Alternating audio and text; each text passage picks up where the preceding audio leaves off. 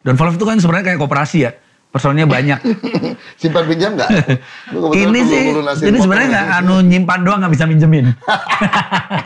Alasannya EDM, electronic dance music, mabok, gitu lah. Mabok. Electronic dance mabok. Tempat ko- kota kelahirannya Seputura belum? Sao Paulo. Belum pernah saya ke Brazil. Wis. Wis, Sao Paulo.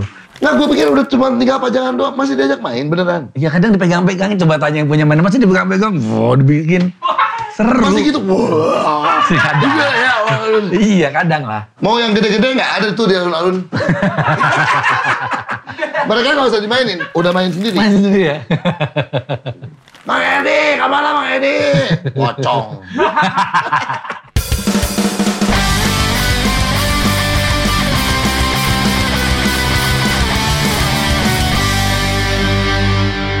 Halo Coklat Friends, ketemu lagi di DCDC The Podcast bareng sama saya Edi Brokoli dan kita akan ngobrolin banyak hal yang seru bareng tamu spesial kita. Dan di episode kali ini kita kedatangan seorang musisi dan juga pegiat komunitas musik asal kota Solo.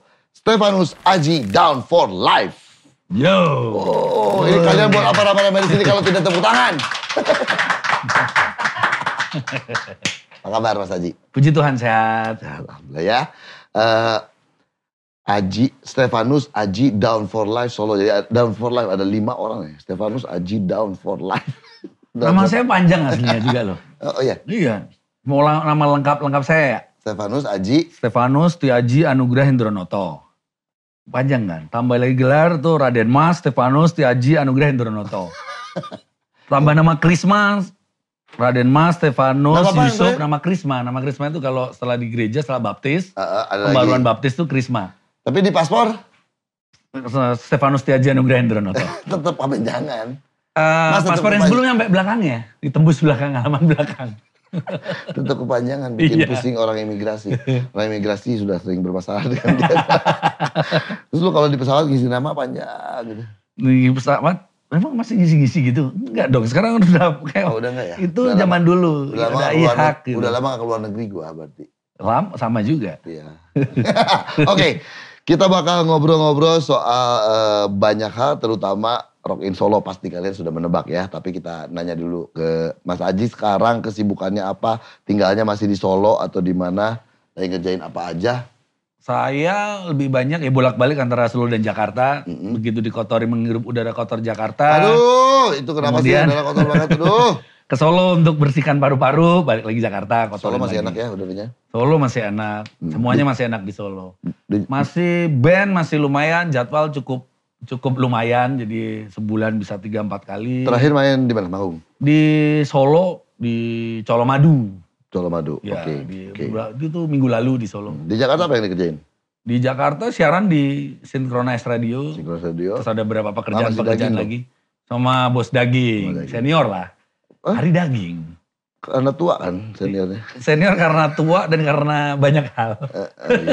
banyak mak- makan asam garam. Asam garam kehidupan. Oh. Iya. Ging. Oke, Ampun, jadi bos. di Jakarta le- di synchronize lah. Iya, Senior Radio. Terus eh, ke Solo untuk Untuk Rockin Rock Solo, in Solo. juga ada beberapa karena eh, berapa dengan teman-teman masih sering bikin event-event juga ada beberapa kalau pekerjaan-pekerjaan. oke downfall downfall bandnya di Dan follow Mostly- beberapa personil paling banyak di Solo. hmm, di Jakarta ada tiga orang di Jak- di dan Valve itu kan sebenarnya kayak koperasi ya personnya banyak simpan pinjam nggak? Lu kebetulan ini perlu sih ngelunasin ini motor sebenarnya nih. nggak anu nyimpan doang nggak bisa minjemin Seperti kayak operasi itu maksudnya? ya sebenarnya Don Valve itu personilnya kita sekarang tuh kalau dihitung ada tujuh orang Oke. tiga misalnya ada satu yang nggak bisa main berarti digantiin orang yang lainnya Oh, oke. jadi sefleksibel itu karena makin tua ya makin ribet daripada eh, karena makin Daripada banyak- nggak manggung. kayak daripada gitu. nggak manggung nggak jadi satu personil nggak bisa gitu karena Tapi yang digantikan nggak sakit hati. nggak malah mereka seneng yang penting tetap jalan aja deh Ah. gitu. Jadi sih kita bikin ngeband itu suatu hal yang menyenangkan, keluar Ya. dari rutinitas. Jadi kalau rumah. disebut formasi formasi tetapnya yang yang mana? Ya, yang yang tujuh ini. Iya. Tujuh ini ganti-gantian aja. ganti-gantian aja. Pas bisa Nggak ada yang ngeluh punya dia. hak. Kan gua digantiin, lu yang gantiin mah cuma bayar, dapat bayarnya sedikit ya. Enggak, sama aja. Bagus ya. Pingin gitu ya. bagus, Enggak, bagus. tapi mereka kita tuh tetap Kayak misalnya Jojo karena ayahnya sakit Hmm. dan ayahnya udah cukup tua juga, dia kadang oh nggak bisa nih manggung besok karena ada jadwal untuk eh, nemenin kontrol ayahnya. Jadi nggak bisa cek sound, nggak bisa ini selama berapa hari. Jadi yang main yang lain gitu. Oh, bagus juga koperasi. Koperasi. Iya. Kita nyebut yayasan nggak enak nanti. Nah, iya, Jadi yayasan Koperasi kayaknya lebih lebih sokong guru nanti- ekonomi iya, nanti kalau nasional. ya- yayasan dapat uang-uang yang nggak bener. Yayasan tuh para pendirinya nggak dapat uang. Hah? Yayasan tuh pendirinya nggak dapat Nah, uang. kan suka dititipin uang. Iya. Ini Oh. bikin PT aja. ya. Soal kesibukannya cukup sibuk ya berarti ya hidup di dua kota ya eh, Jakarta dan Solo ya. Iya, pengennya sih Milan sama New York ya. Jangan dong. Nanti rock in Solonya gimana? Eh pasti ada. Nanti eh, lebih baik sama Norway Oh, iya. supaya rock in Oslo Terus Oslo. bisa bisa. ya kan? Tapi dingin sana. Ya nggak apa-apa. Di Norway dingin mahal, apa apa mahal di Norway. Ya iya sih. Iya kan? Iya. Mahal. Kita bikin podcast gini aja izinnya susah. Enakan di kita ya. Di kita gampang, nggak perlu izin. kita. Kalian harus bersyukur. Oke, eh, sekarang kita mulai ngobrol soal event ya. Em, kalau kalian belum tahu, nggak apa-apa. Kalau kebanyakan udah tahu pasti. Eh, Mas Haji ini manusia di balik rock in Solo, boleh dibilang salah satu yang paling punya peran utama lah. Kenapa? Ini kita flashback dulu. Iya. Bahwa rock in Solo itu tidak pernah lepas dari komunitas. Iya. Nah, kenapa sih bikin event itu eh, harus menurut menurut Mas Haji ya bikin event itu harus bareng komunitas. Kenapa harus bareng komunitas? Buat saya Ini malah kita nggak bedah dulu kepikiran. pertanyaannya ya. Susah-susah ya. Kenapa harus bikin event bareng komunitas? Emang big event yang tidak bareng komunitas tuh seperti apa kira-kira? Tetap aja bisa kali. Bisa sih. Sunatan massal gitu. Kan nggak perlu komunitas. Perlunya adalah Komunitas yang belum titit-tititnya. Kita Sunatan massal perlu- nggak ada titit, nggak nggak- nggak ada Kita terjadi perlu- sunatan massal. kita perlu komunitas yang belum disunat. Iya, tapi iya dong. Iya. Iya kan? tapi itu lebih tepatnya belum titit-titit yang belum disunat. Kenapa kalau lu ngomongin sunat? Emang lu udah disunat? Sudah lah, Emang bol- di agama lu juga di orang Jawa. Oh, Saya adalah orang kepaksa. Jawa yang kebetulan Kepaksa. beragama Katolik. Oh, Gitu sih. kita lagi ngomongin event jadi karena sunatan itu kumaha sih. Enggak, Bang. coba balik, balik lagi. Ini pertanyaan kan yang bikin ini nih manusia-manusia ini. Kenapa harus bikin event bareng komunitas? Oh, karena ini mungkin dari perjalanan Rock in Solo Ya, ya, awalnya kan ya. dari komunitas Ya, ngom- ngobrol, kumpul-kumpul kita bikin event yuk gitu. iya. Gitu ya? Sebenarnya sih kita nggak berpikir bikin event bareng komunitas, tapi kalau di Rockin Solo itu komunitas yang bikin event. Karena emang pada Oke. dasarnya kita komunitas, kemudian kita ngapain ya daripada nongkrong-nongkrong doang nggak jelas, daripada Oke. malah ngerampok, bunuh orang gitu. Amit-amit. mm, jangan. Iya kita bun, anu aja bunuh orang. Kita akhirnya bikin event aja ya. Sebenarnya itu kegelisahan kita waktu itu di tahun 2004 tuh Solo eh, event itu hanya kebanyakan IO dari luar kota ataupun band dari band-band nasional manggung di Oh, Solo. Oke. Yang main adalah band-band waktu itu band top 40, band-band cover. Mm-mm. Band-band Solo itu nggak pernah hanya menjadi masyarakat Solo tepatnya. Itu Dan hanya jadi menjadi Konsumen. konsumen aja. Oh jadi eh, lahirnya komunitas kemudian berpikir kenapa kita selama ini hanya jadi konsumen Ya, belum punya eh, produk yang eh, boleh dibilang signaturenya ya Solo lah gitu. Ya kita berpikir waktu itu sebenarnya kita lihatnya ada Bandung Berisik yang pertama. Saya lihat di Hmm. majalah eh, Hai dulu, Mhm. Hai Almarhum, Wah, Bandung Berisik gila Bandung. Bandung yang emang nggak bisa dipungkiri itu salah satu eh, tolak ukur dan ibu kota musik underground waktu itu ya musik keras gitu selalu lihatnya Bandung. Hmm. Wah Bandung luar biasa. Jadi sebenarnya Rockin Solo lahir salah satu inspirasinya Bandung Berisik waktu itu. Bandung Saya Berisik. masih ingat Bandung Berisik di Stadion Persib atau Stadion Stadion Persib ya? Stadion Udah. Siliwangi dulu ya? Siliwangi ya benar Siliwangi. Ya, waktu Ya, itu. Jadi wah, keren banget ya. Sebuah musik Terus ekstrim. diamini oleh teman-temanmu yang satu komunitas itu. Ya, waktu itu banyak teman-teman kemudian kita mikir, ayo kita bikin event aja daripada kita harus nonton band-band dan waktu itu musik keras itu masih berkecimpung di Solo tuh acaranya pasti di gedung Serbaguna Kelurahan, di gedung We've been Serbaguna there di Ban- Hmm, Kampus, kita gitu. di sama Bandung juga juga kan. gitu. Pernah. Tapi kita mikir bahwa sudah saatnya musik keras ini mendapatkan tempat yang lebih layak dan sepantasnya. Mm-mm. Hmm, Itu tahun berapa berarti? 2004. 2004. Ya. Oke, itu eh, 2004 sampai sekarang 2023. Iya. Sudah berapa berarti Rock in Solo? di- Kalau diadakan 9 kali udah diadakan. 9 kali ya. Iya. 2004, Dan tahun ini berarti rencana yang ke-10. yang ke-10. Wow, keren ya. Jadi itu eh, perjalanan singkat awalnya Rock in Solo ya. Jadi- Iya, Keren sih nggak juga sih. Kutukan sebenarnya sedih kalau kita jelasin. Bos, 10 kali teh susah satu dekade. Kita nggak pernah berpikir ketika Rockin Solo pertama dibikin kita akan berjalan sampai sekarang kita nggak berpikir sampai segitu. Saya waktu itu pertama ya. Kita bikin pertama dulu aja.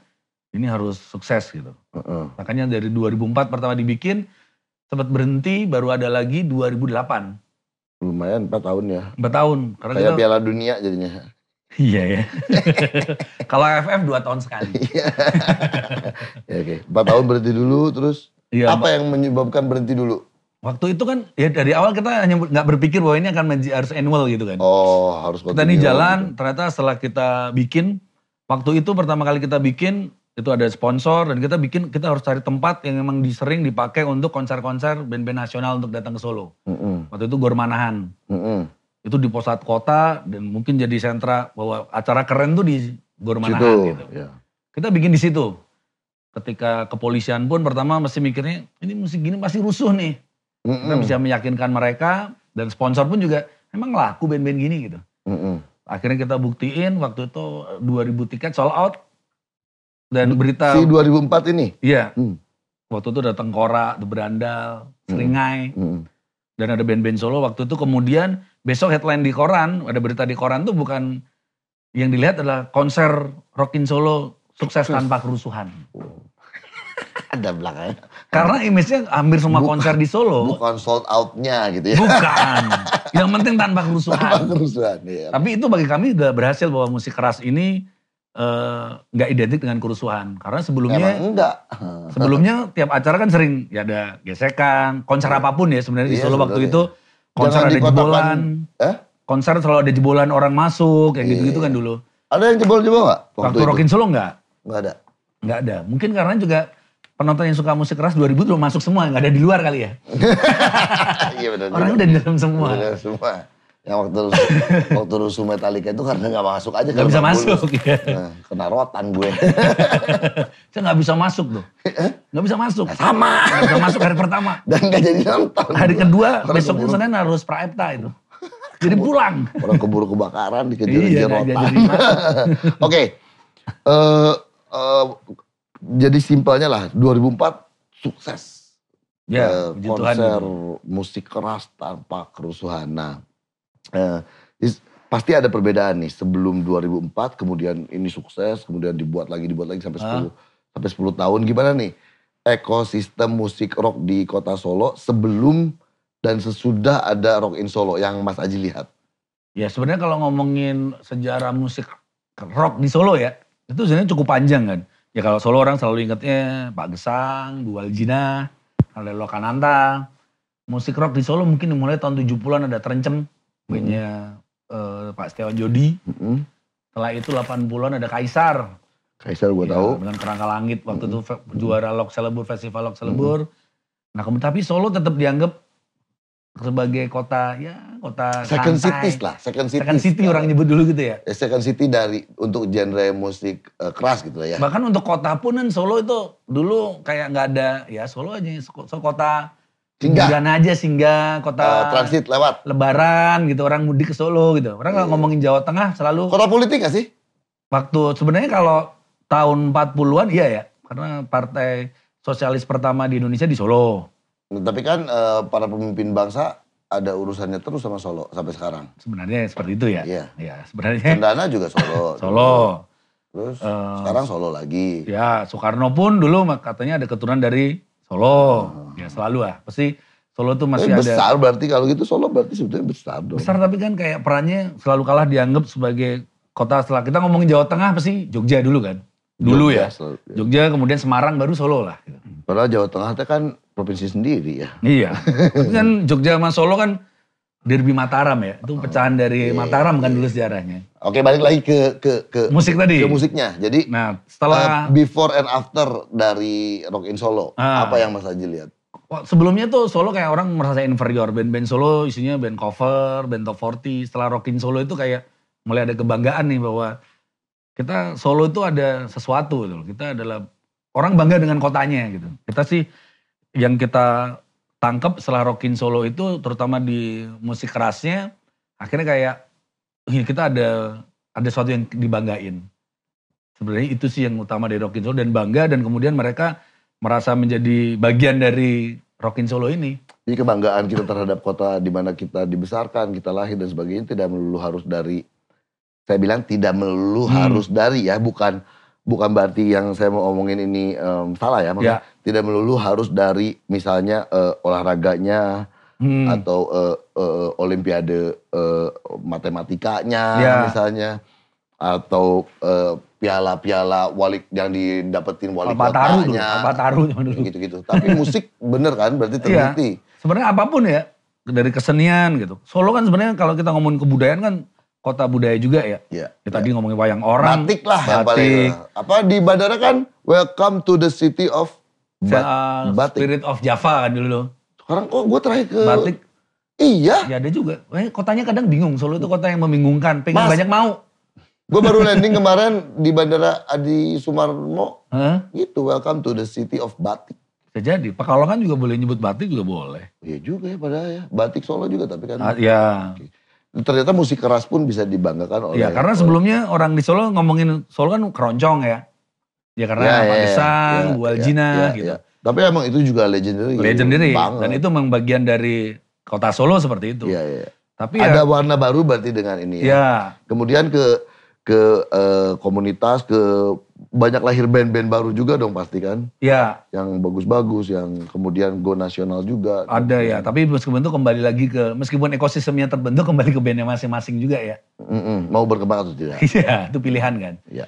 Tapi yang pasti adalah rasa bangga terhadap kepemilikan tadi, Mas eh, Kak Ngedi bilang kebanggaan itu mungkin bisa dari olahraga misalnya, dari klub bolanya atau prestasi kota-kotanya.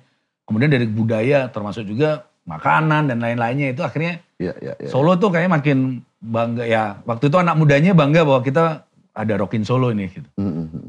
Jadi awaited nggak oleh anak muda Solo? Iya, ternyata Selalu itu emang ditunggu-tunggu. cukup yang menarik eh, kemarin eh, setelah lama nggak ada acara-acara ya. Kemudian itu salah satu survei dari pemerintah, pemerintah Kota Solo, festival apa yang ditunggu oleh masyarakat, Rockin Solo itu yang paling utama Oh ya? di semua kalangan. Keren. Itu cukup menariknya, ternyata mungkin Rockin Solo nggak cuma dimiliki oleh anak mudanya aja.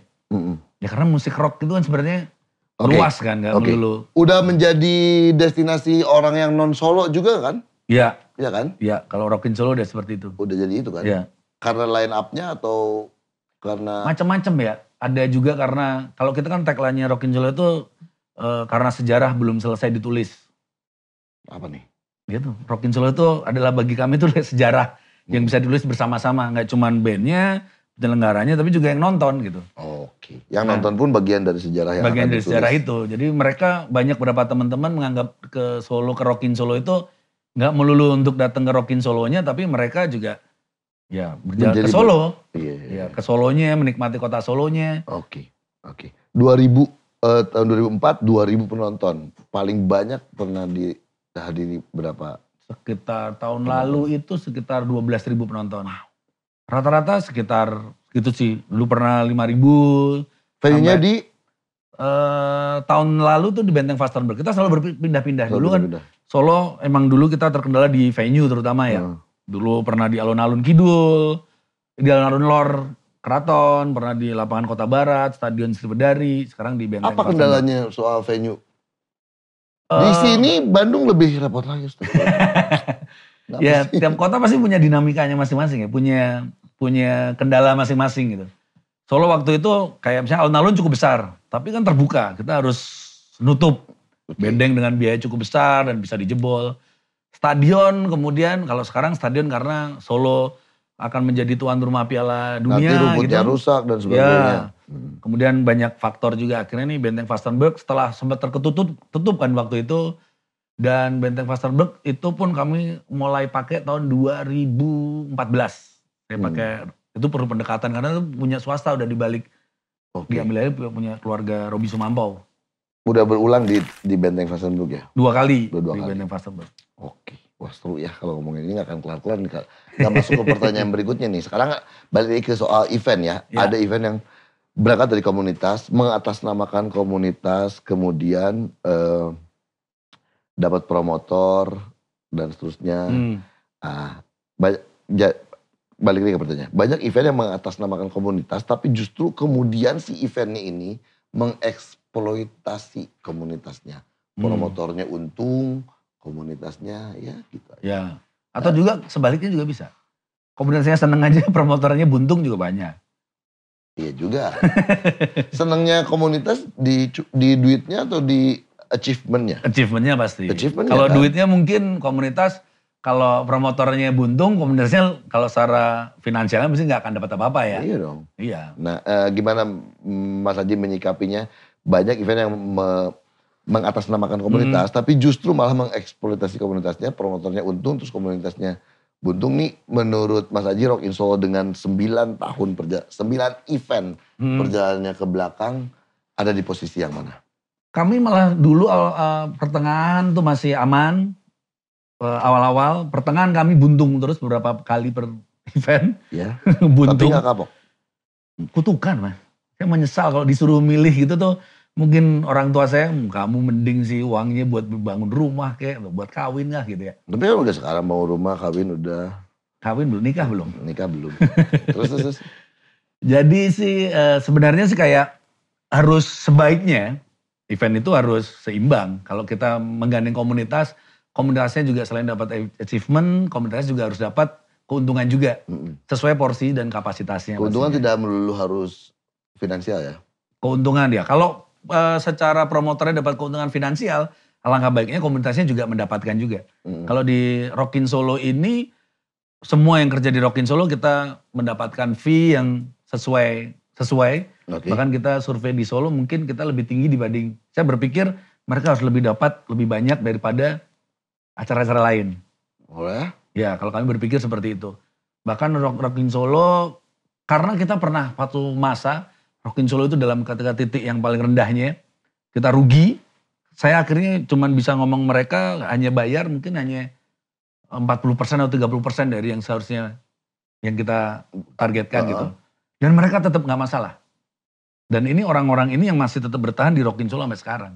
Mm. Dan akhirnya Rockin Solo meskipun sekarang udah eh, st- eh, menjadi badan hukum, menjadi PT, dimiliki ada lima orang, tapi dari keuntungan kita masih share dengan teman-teman yang masih terlibat di situ. Oke. Ada share keuntungan. Itu bagi kami sih kayak cara kami untuk menghargai komunitasnya karena dan teman-teman ini nggak kemudian ini meskipun PT, mereka kemudian sekarang mendirikan banyak CV dan PT-PT di bidang eh, Entertainment musik. pertunjukan juga Pertunjukan. nggak masalah tapi ketika ada Rockin Solo mereka berkumpul Bergabung kembali di lagi. situ dan kami tetap bayar mereka sesuai eh, profesional ketika ada keuntungan kami kita fair kita share sesuai porsinya masing-masing Jadi sehat ya. ya semu- harapannya seperti itu ya harapannya itu Ada nggak yang pernah merasa sakit hati dengan pasti ada aja kadang sakit hati kadang mikirnya juga kok gue dapat segini ya itu manusia ya kita nggak bisa nyenengin meskipun kita sudah berusaha sebaiknya disampaikan nggak orang menyampaikan kesakit hatiannya ke kamu? nggak? Sebelnya itu kadang nggak disampaikan. Sebelnya ya. Kalau disampaikan lebih enak. Kan ya. kita bisa bicara ya kalau Iya. disampaikan. Kenapa? Nah, ada kalau apa? kemarin ada bahkan yuk kemarin Rockin Solo yang kemarin misalnya ada satu kasus ada beberapa temen oke nih kalian mesti produksi tapi kita tahu oh ini mereka sedikit bermain kalau itu bukan kekeluargaan udah pasti kita buang gitu Hmm. saya kami panggil mereka kita omongin baik-baik bahwa Rockin Solo adalah rumah kalian mereka mengakui bersalah dan mereka tetap bekerja di kami Hmm. kita take over kam- dan bagi kami itu kayak ya pembelajaran setiap orang pasti punya pernah punya mengalami godaan-godaan gitu lah. Nah, Gimana kalau kita buka aja sekarang kalau yang merasa ada yang sakit hati sama Rock in Solo jangan dipendam. Ngomong aja. Iya kan? Ada yang sakit hati, tapi puji Tuhan sih sampai sekarang kalau yang di Solo kayaknya nggak masih semua masih baik-baik aja Good. karena Good. karena saya pernah bertanya gitu mis- misalnya itu sebenarnya cukup miss aja mereka. Ada teman miss kemudian saya tanya kenapa ada masalah apa? Ke oh ini ternyata cuma miss dan ini kamu gimana masih tetap kita mau jalan? Iya saya mau tetap kok. itu kan harus dijaga kan berarti Mas Ya. Haji kan itu berarti satu hal yang ber- eh, membuat si event ini trusted kan jadinya untuk Ya. untuk sponsor untuk aparat keamanan Ya. bahwa event ini nggak akan melahirkan hal yang tidak tidak lagi gitu. Iya, karena kami di Rockin Solo tuh nggak ada keinginan sekarang untuk jadi festival yang paling keren, nomor satu paling besar. Kami pengen jadi festival yang jadi berkah buat semuanya. Wah itu yang paling Itu Mulia tapi berat nih. nggak nggak mudah. Ya gue Berat, baru ngomong ya. gitu. itu berat. Mulia tapi ya tidak mudah kan. Iya, kami sih berpikir oke nih, berarti vendor harus dibayar sesuai kontrak. Kita akan fair semua kita ke kontrak. pasti Sesuai kita kontrak ngomongin- dan sesuai waktu ya. itu terutama. itu terutama kan. Jadi biar, biar mereka senang. Vendor kita bayar semua se- sesuai perjanjian, band juga hak dan kewajibannya diselesaikan, yang kerja juga, yang nonton juga seperti itu. Kemudian dari sponsor ataupun pihak-pihak yang mendukung juga merasakan yang hal sama. Dan ini puji Tuhan kayak sponsor yang tahun-tahun lalu, tahun ini mereka udah malah bertanya lagi, tahun ini ada lagi. Mm. Dan itu sih berarti bagi kami mereka berarti target mereka, ke- kepentingan mereka juga cukup terpenuhi di Rockin Solo. Yes. Nah, pertanyaan yang atas gue mau lompat dulu karena mumpung lagi ke situ. Nah, Hmm. tapi eh, semua orang tahu kayaknya kalau googling atau ini juga kayaknya semua orang tahu. Suksesnya Rock in Solo ini ya eh, tidak terlepas dari kedekatan Mas Aji dengan penguasa setempat. Sebenarnya Dalam- bukan cuman saya sih. Timnya Ya, di kom- Rockin Solo lah. komunitasnya berarti. Iya. Komunitas Rock in Solo lah Iya. eh, ya. eh, entity si Rock in Solo Hmm. ini bukan Mas Ajinya sendiri.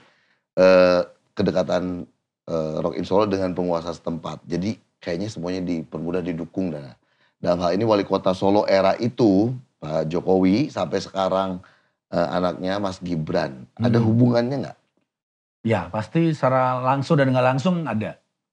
Saya pertama kali ketemu dengan Pak Jokowi itu ketika dia masih menjabat wali kota.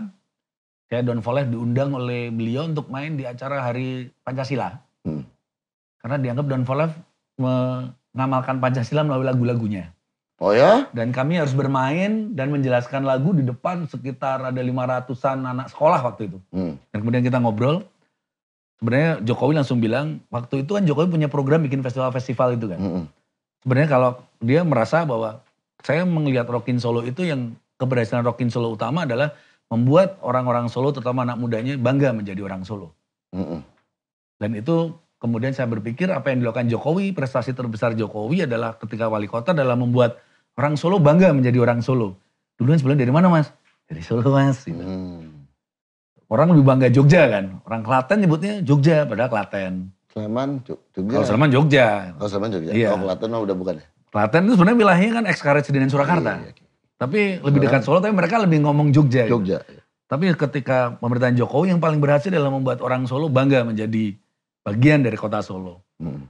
Nah, kemudian kedekatan dengan pemerintah kota ataupun wali kota sebenarnya karena mereka adalah pemerintah kota Solo. Hmm.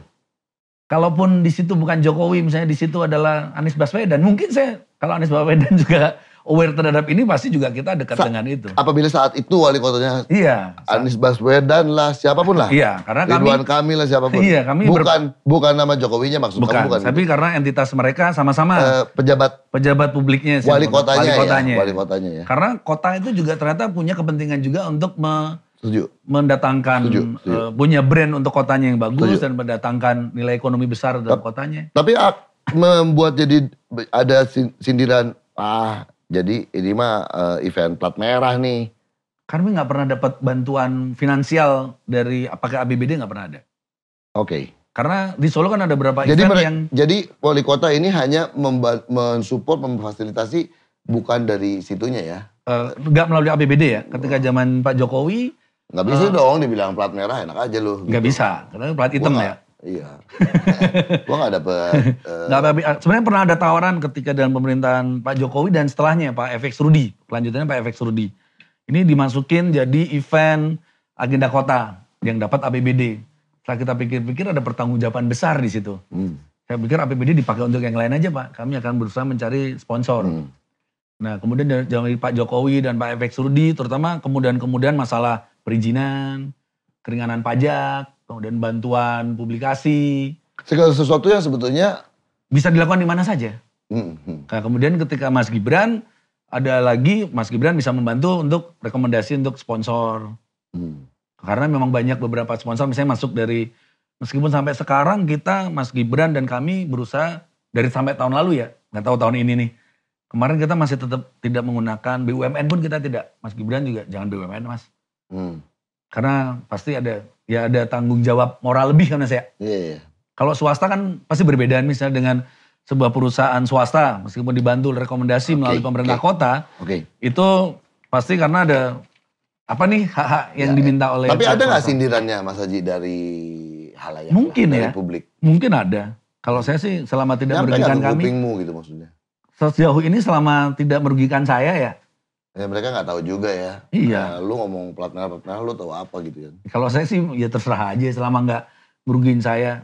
Iya. Kecuali mereka ngomong gitu ambil jetak kepala saya atau mukul gitu, nah itu saya baru. ya. Yang Iya, yang mo- yang move duluan kalian ke ke regulator, ke penguasa atau mereka yang datangin kalian sih? Waktu dari Pak Karena di Jokowi- Inggris, Heeh.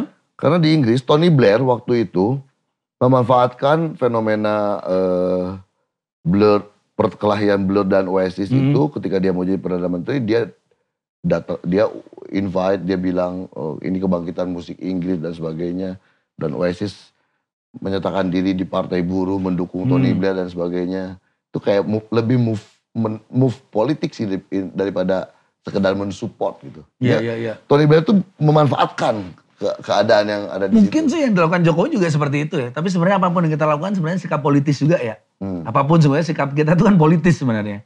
Ketika Jokowi Rokin Solo 2011, Jokowi masih wali kota dan Jokowi nonton Rokin Solo.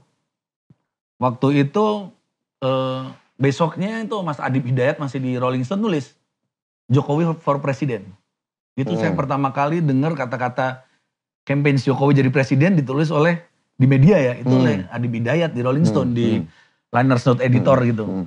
Karena mungkin waktu itu seorang pemimpin daerah yang men- menyukai musik keras gitu. Dan Hmm. saya beberapa kali ngobrol dengan beliau, ya beliau ini bilang, saya kuliah di Fakultas Hukum mas, di Fakultas Pert- eh, Kehutanan Hmm. UGM. Hmm. Kalau saya nggak suka musik rock, saya nggak punya teman. Ah, Bener sih. Dia hidup kuliah di tahun 80-an, 90-an mas. Di saat Iya, pasti. semua itu musik rock. Musik rock. Kalau di UGM yang jazz itu ekonomi, Iya. wangi lah gitu ya. Kehutanan. kan? tahun- Ah, Apa? Wangi. wangi ya. jazz tentang ekonomi kan dulu kan jazz eh, jazz for eh, jazz gusto kampus Jazz, gitu kan. pop, apa ya. Kalau ke kehutanan kebayang aja ya, faktor kehutanan isinya begitu ya. Iya, Bokap gua dosen kehutanan. Ya pasti lah mahasiswanya Anak-anaknya cowok juga semua. Rock gitu. juga. Semuanya pasti rock dan saya pikir ketika ada orang bilang karena Jokowi ngomong saya saya dengerinnya ya kalau nggak dengerin rock nggak punya teman mas. Jadi emang de- basicnya dia dibesarkan ketika era ketika musik rock itu besar sekali gitu. Jadi sah-sah aja sebetulnya yang sudah Ya tadi. sah-sah aja. Kalau bagi kami selama saling saling apa ya, saling menguntungkan dan kami pun nggak pernah rockin solo, declare rockin solo. dukung, Dukung gitu, eh, enggak. seseorang. Enggak. Ya, ini kita nggak lihat Jokowinya dukung Ya. wali kota Solo untuk jadi presiden. Kita nggak usah bicara Enggak. namanya gitu. Nggak pernah ada juga kuat Nggak dari ada. Rockin Solo untuk Nggak itu ya. Tidak pernah jadi alat politik lah intinya. Sejauh ini mudah-mudahan seperti itu jangan. Eh, Kecuali Mas Edi mau maju jadi terima kasih. gubernur. Gua kan nggak bisa pakai topi yang putih ada gitu gitunya. kan semua to- pejabat kan ada pakai topi itu. Tapi apa sih? Topi Kotak putih yang wali gitu kota ya? yang itu, topi wali kota, topi gubernur Tapi yang untung, untung Budi Dalton dulu sempat maju wali kota kan. ya sempet. Tapi kan sama. Itu karena nggak bisa pakai topi itu jadi kalah ya. Dia masih bisa, kan Iya, Budi iya, kan iya. masih bisa kan. Gua kan kribo susah. Bisa. Dipotong pasti jadi kayak, kayak Arnold itu loh, kayak Arnold.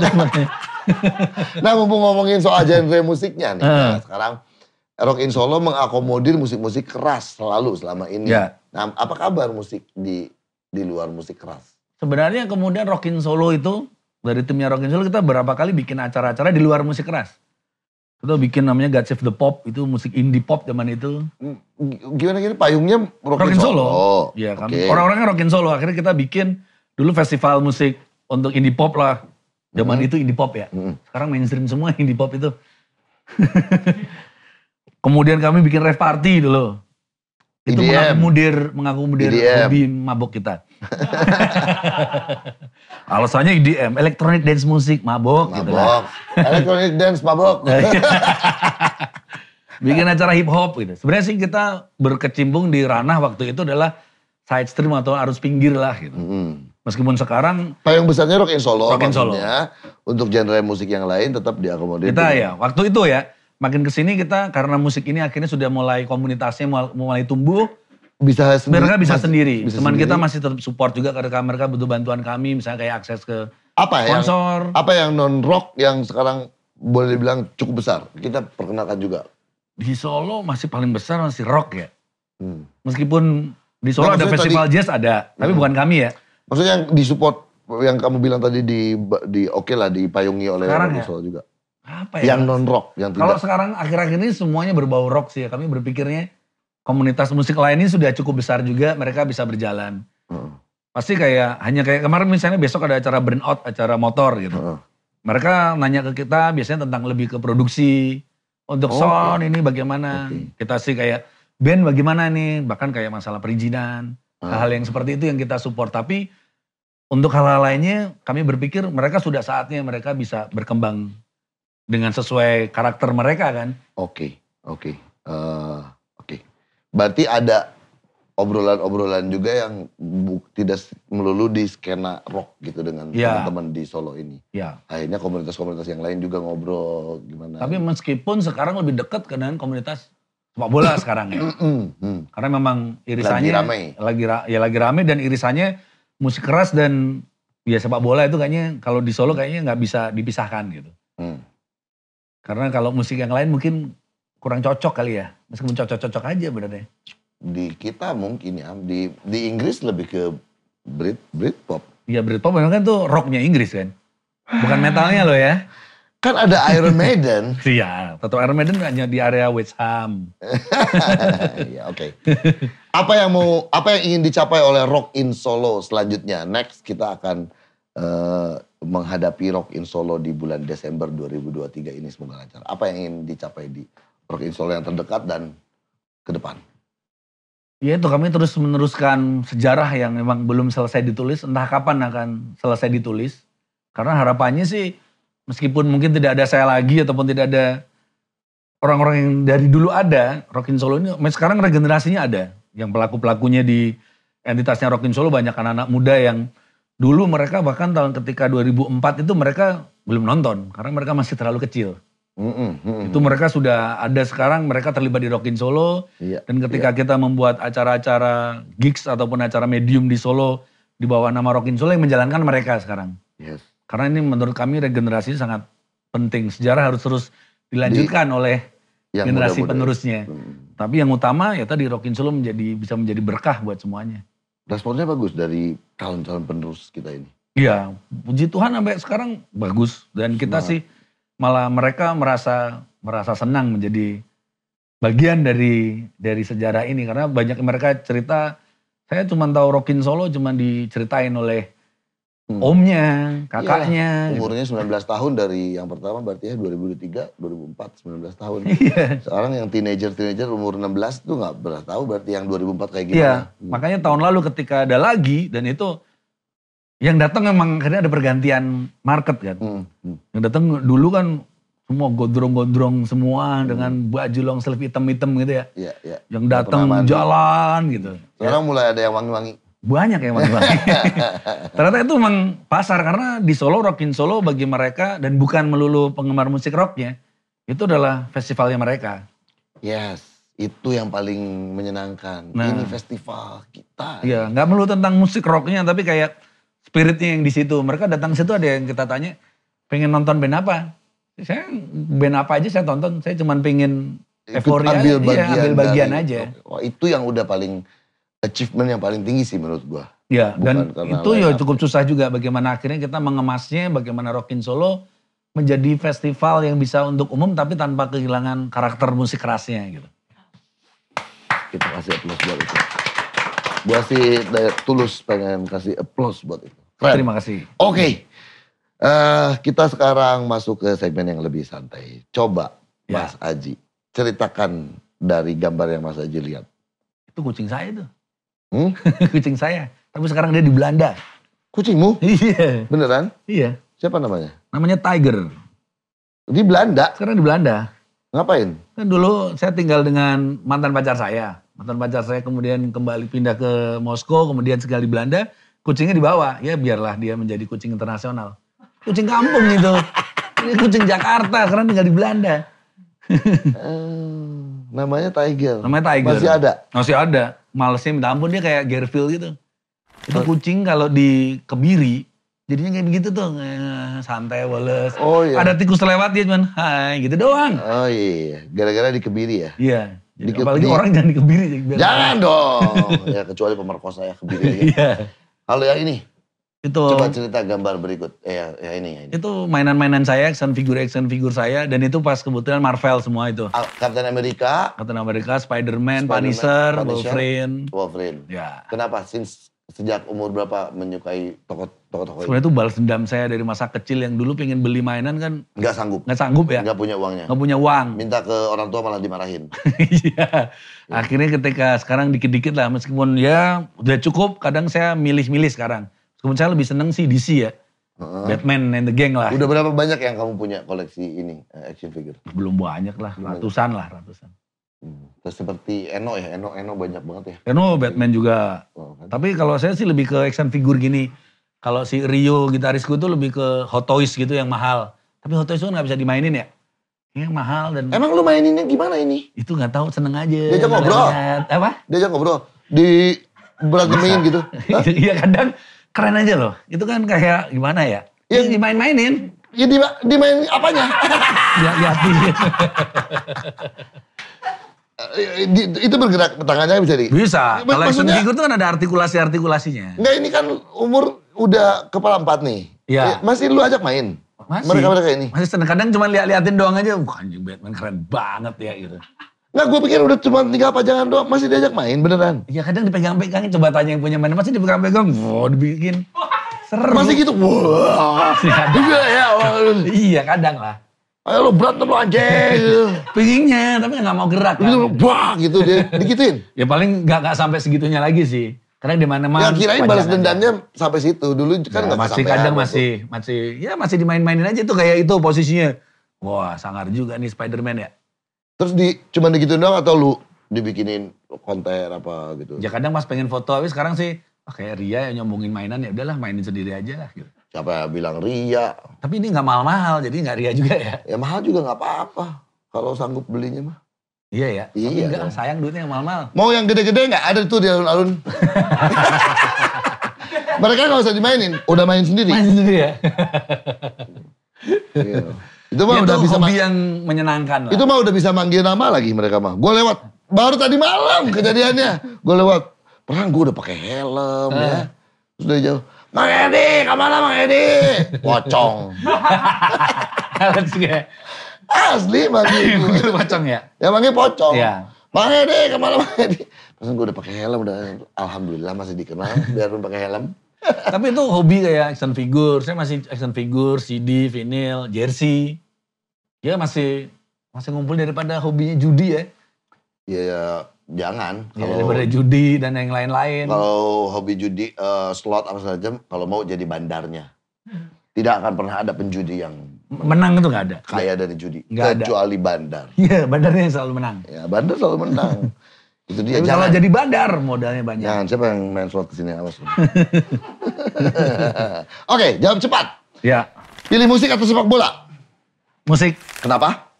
Karena saya hidup di musik. Mm-mm. Tapi emang nggak sama sekali nggak menikmati sepak bola. Menikmati, tapi saya nggak bisa main bola. Nontonnya atau mainnya? Nontonnya. Main Nontonnya. bola saya pengen banget bisa ya. Cita-cita saya dulu tuh jadi pemain bola.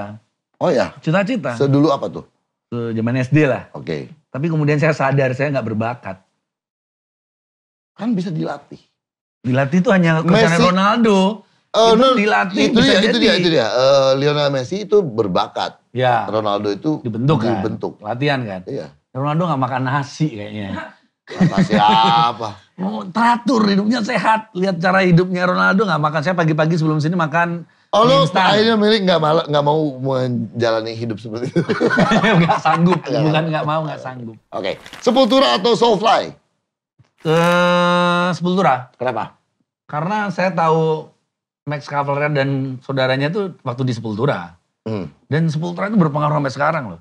Gara-gara dia saya selalu celana pendek. Ah, gara-gara mereka ya. Iya. Loreng-loreng harusnya. Nggak Dulu, juga. tapi sekarang dulu berat ya? kan. Orang-orang nggak enak tuh kayak Dulu kan kayak caranya ormas orang-orang. dulu gitu. Dulu tuh kan celana Orang- panjang orang dulu. orange. Gara-gara Metallica kan. Orang orange. Metallica celana panjang. Edit, edit, edit. Dipasih air anjing. ya kantor atap dirempuk anjing tuh. mau macan orange terus Metallica dulu jalan panjang kan. Dulu Ya. senangnya pertama kan suka Guns N' Roses dulu.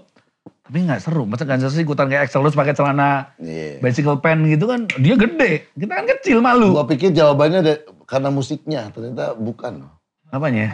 karena celana Sofla itu tahun berapa sih mas Soulfly itu setelah Max Cavalera cabut tahun berapa ya? Ya awal 2000-an lah. ya sepultura dulu lah pokoknya Sepultura dulu. kita dibesarkan oleh sepultura Iya. Baru itu Soulfly adalah tapi udah pernah Indonesia. ke tempat kela- kota kelahirannya sepultura belum Sao Paulo. Belum pernah saya ke Brazil. Wih. Ih, Sao Paulo. 2010 Sao Paulo Pas Piala Dunia dong sana. bukan Oh, 2010 2010 Jepang, Korea Jepang ya? 2014 ya 14 ya? Brasil Uh, Sao Paulo. Banyak copetnya. menginjakan kaki di kota kelahiran sepultura Sana banyak copet. 10 tuntutan rakyat enggak Tadi loh, nggak copet nggak? Kriminal nggak? Nggak. Ya. banyak banyak di Rio juga banyak tapi Iya. ya kotanya lebih teratur daripada di kita lebih bagus Brazil kriminal ya? kriminal yang rapi-rapi Cakep cakep. Hmm? Cakep cakep. ah bukan cakep lagi mas Uh, dari belakang bagus dari depan bagus Down for Life atau Rock in Solo Ah, Down for Life atau Rock in Solo jawab Down for Life. Karena ada Why? ada Down for Life dulu, setelah itu baru ada Rockin Solo. tidak akan ada Rock in Solo kalau tidak ada Down for Life Mungkin, mungkin karena waktu itu mungkin Rockin Solo salah satu dibikin ini ini Down for Life nggak pernah manggung-manggung di acara besar-besar di Solo, kita bikin sendiri yuk. Gitu mungkin kayak gitu ya. Ah, iya, iya, Salah bener. satunya juga mungkin gitu ya. iya iya iya. kalau nggak ada yang undang undang udah Ya bikin aja sendiri. gitu. ya bikin aja sendiri ya Iya. kita undang aja orang ke sini Iya. dan berhasil. Nah, Pertanyaan terakhir nih. Eh, Mas Aji udah berarti dari 2004 Down for Life-nya sukses, Rock in Solo-nya sukses. Sebuah kesuksesan yang dirasakan oleh bersamalah eh, seluruh pecinta musik rock tanah air ya se-Indonesia ini saran dan masukan kepada teman-teman yang eh, ingin memulai bisnis pertunjukan di dalam yang berawalnya dari komunitas dulu Ya. seperti yang Mas Aji sudah lakukan. Pertama harus percaya diri, Hmm. kemudian tahu diri. Bedakan percaya diri dan tahu diri. Iya, percaya percaya diri berarti kita tahu nih kemampuan kita bahwa kita bisa melakukan apa yang kita inginkan. Oke. Sesuai. Kemudian tahu diri harus sesuai dengan kapasitasnya. Hmm. Misalnya kita misalnya kelas awal nih, saya du- punya duit cuma 100 juta. Ya jangan panggil Metallica lah ya. Iya. Itu tahu diri. Tahu diri. Oke, saya kotanya ada di Solo gitu. Saya kayaknya nggak mungkin bawain Ramstein ke Solo gitu. Hmm. Mm-mm. Untuk saat ini ya, Mm-mm. nggak tahu untuk kota-kota beri- selanjutnya. Mm-mm. Karena produksinya pasti nggak mumpuni, Mm-mm. orangnya juga nggak tahu banyak yang tahu bahasa Jerman. Du hast Ya, mich. iya yang tahu mungkin itu cocok di- dibikin di Gute House gitu. ya. Iya. Jadi emang harus itu tadi sih dua Percaya ini diri aspek dan percaya tahu tahu diri. Sebenarnya tuh kita bisa mengukur kemampuan kita sebenarnya. Oke. Karena banyak orang apalagi sekarang mereka berpikir belajar dari kemudahan informasi, belajar dari internet. Oh bikin event tuh gampang. Saya itu cukup sebel dengan beberapa konten kayak di internet. Mudah kok bikin festival gitu. Mm. Eh kita pernah bikin bi- bilang gitu nggak di eh, Gak pernah nggak kayaknya. pernah di DC nggak eh, Nggak pernah. nggak pernah. ya? Karena saya yakin kalau orang yang bikin festival pasti nggak akan bilang seperti itu. Oke. Karena susah banget loh. Tap susah tapi bukan. Bukan berarti nggak Iya. bisa. Iya. Makanya harus percaya diri tadi bisa, tapi harus tahu diri juga. Bagaimana harus sesuai perlu progres, nikmati progres dan prosesnya. Progres dan prosesnya. Ya Rockin Solo pernah ngalami kita utang banyak, punya berhutang dengan beberapa vendor, kemudian pernah bekerja sama yang tidak sesuai dengan visi dan misi kami gitu. Mm. Tapi kemudian sekarang kami bisa kembali lagi ke jalan yang mungkin sudah dititahkan oleh eh, Tuhan semesta dan leluhur. Ya ini kami harus dikerjakan. Oke. Cukup dua kata yang sangat mewakili ya. Percaya diri dan tahu diri itu sarannya buat teman-teman Cok- buat Coklat Friends yang mau memulai bisnis pertunjukan di dalam atau dimulai dengan komunitas atau di skenanya. Oke. Coklat Friends eh eh mau ini dulu dong ke Mas Aji eh kan- Pertanyaan cepat lagi. nggak? bukan bukan Desember. Desember kan rasanya tidak akan lama lagi lah. Ya. Ya, Ada Ini yang tayang mau- kapan sih nih? Eh, sebelum Desember yang pasti. Aman sih, makanya sebelum Eh, akhirnya ada yang mau di, eh, announce Eh. ada yang mau di ya sedikit di promote atau disampaikan untuk eh, Rock in Solo yang upcoming Rock in Solo. Iya, sebenarnya sampai sejauh ini kita belum umumin tanggal sama waktu. Mm-mm. Ya akan diumumin sebenarnya nanti oleh ada seseorang akan mengumumkannya. Oke. Seseorang Jadi- yang long awaited karena di bulan Desember sudah tidak menjabat lagi. Enggak, itu nanti Bukan. disimpan lagi. Iya. Bukan, belum ya? Belum. Belum, tahun itu depan tahun nanti. depan. ya, itu. Oke, ada seorang yang akan menyampaikannya. Iya, Tapi yang acaranya pasti kapan? Desembernya lock. Sudah, pasti. Sudah pasti Desember. So eh, ini aja, kalau mau tahu info perkembangan Rock in Hmm, Solo, ya. ceknya kemana?